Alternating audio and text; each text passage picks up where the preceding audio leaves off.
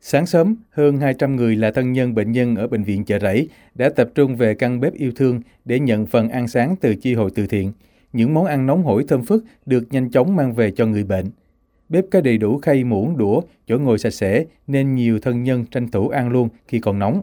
Bà Mai Ngọc Châu, nhóm trưởng của một chi hội ở bếp yêu thương cho biết, thực phẩm ở đây đều là món chay, vì vậy khâu lựa chọn thực phẩm chuẩn bị sẽ được thực hiện từ tối hôm trước rồi bảo quản lạnh. Đến sáng sớm ngày hôm sau sẽ tiếp tục được rửa lại với nước muối rồi chế biến. Nấu xong là đem đi liền. Vô tới đây là còn nóng hổi luôn. Giờ là vừa kho đậu hũ vừa làm bún luôn á. Chị nói là cái này là chỉ ăn buổi sáng thôi, không để tới buổi trưa. Tại vì mình nấu từ 4 giờ sáng, để tới trưa nó sẽ bị hư. Vừa xong vừa bước ra là đây cho vô liên tục liên tục. Nên là nửa tiếng đồng hồ à là xong hết. Ông Lê Minh Hiển, trưởng phòng công tác xã hội, Bệnh viện Chợ Rẫy cho biết, có 4 chi hội từ thiện cung cấp suất ăn miễn phí cho thân nhân, chia làm 5 khung giờ trong ngày. Mỗi ngày bếp cung cấp khoảng 4.500 suất ăn. Bếp quy định không sử dụng hộp nhựa, hộp xốp dùng một lần. Các thân nhân mang hộp nhựa dùng nhiều lần để giúp giảm sự lên men, hạn chế thức ăn bị đổ mồ hôi dẫn đến hư hỏng. Đặc biệt, bếp trang bị một tủ lạnh to, mỗi chi hội lưu mẫu thức ăn ở ngăn riêng. Chị Châu vô là chị Châu phải đổ cái mẫu cũ, lấy cái một cái hộp mới để cái mẫu vô mới bắt đầu là rửa mặt rửa tay mang tập về mang khẩu trang đội nón đồ lên mới bắt đầu phát để nếu có xảy ra trường hợp ngộ độc thức ăn thì chúng ta có thể lấy được cái mẫu đó để kiểm tra xem có phải là do cái mẫu thức ăn của mình hay không. Còn tại Bệnh viện Nhi đồng 1, hiện có 3 đơn vị phát suất ăn miễn phí với khoảng gần 1.200 phần ăn mỗi ngày. Không chỉ lo thức ăn ngon, dễ tiêu hóa cho các bé, mà còn phải đảm bảo vệ sinh an toàn thực phẩm. Theo ông Chu Văn Thành, trưởng phòng công tác xã hội của bệnh viện, những bệnh nhân điều trị tại đây đều là trẻ bị bệnh nặng, ốm yếu. Do đó, các đơn vị này đều phải ký hợp đồng có giấy an toàn vệ sinh thực phẩm, thủ tục giấy tờ xuất trình đầy đủ mới được cung cấp thực phẩm cho trẻ. Mẫu thức ăn cũng được lưu lại khoa dinh dưỡng. Ông Thành cho hay, bệnh viện đã từ chối nhiều nhà hảo tâm, nhóm từ thiện khi họ không có các giấy tờ liên quan đến an toàn vệ sinh thực phẩm. Qua đó, phòng công tác xã hội cũng giải thích, tư vấn cho nhiều người đổi sang hình thức hỗ trợ sản phẩm đóng gói như sữa bánh.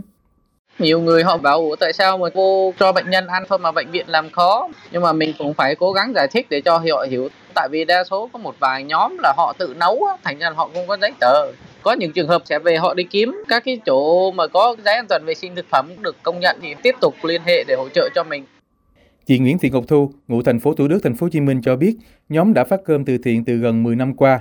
Sản phẩm từ thiện đều được lựa chọn từ siêu thị, có nguồn gốc xuất xứ, tự tổ chức nấu vào các ngày rằm cuối tháng mùng 1.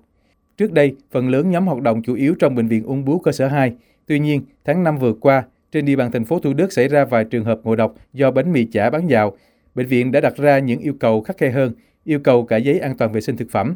Do không cung cấp được, nên nhóm chỉ phát ở bên ngoài khuôn viên bệnh viện. Cũng theo chị Thu, mặc dù mong muốn được tự làm, tự tay trao cho thân nhân bệnh nhân, nhưng quy định khó khăn nên nhóm không thể đáp ứng được.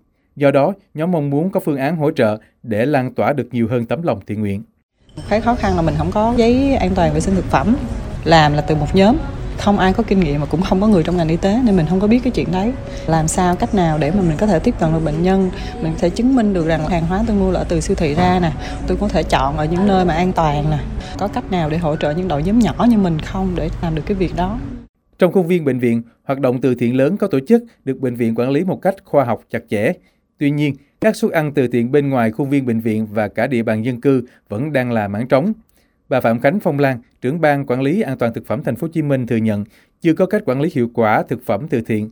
Chủ yếu các cơ quan chức năng trông cậy vào hành động tấm lòng từ thiện, nhà hảo tâm lựa chọn cẩn thận các sản phẩm trao tặng. Tuy nhiên về mặt pháp luật, loại hình này có nhiều điểm tương tự với thực phẩm đường phố, không đăng ký kinh doanh, không cần giấy chứng nhận an toàn vệ sinh thực phẩm. Do đó, ban sẽ phối hợp tăng cường tuyên truyền, cập nhật kiến thức về an toàn thực phẩm cho các nhóm đối tượng chế biến, kinh doanh, tiêu dùng, trách nhiệm pháp lý khi vi phạm quy định về an toàn thực phẩm, đồng thời tăng cường giám sát các bếp ăn tập thể trên địa bàn. Bà Phạm Khánh Phong Lan nói.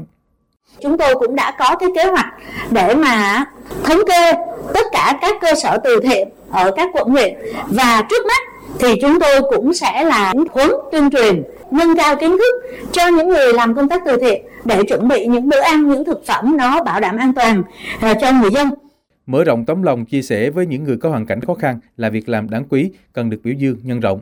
Tuy nhiên không ít việc ngộ độc đáng tiếc đã xảy ra. Thậm chí đã có trường hợp tử vong, hàng loạt người nhập viện. Do đó, hoạt động chế biến bảo quản đòi hỏi có một quy trình chặt chẽ, đảm bảo an toàn vệ sinh thực phẩm.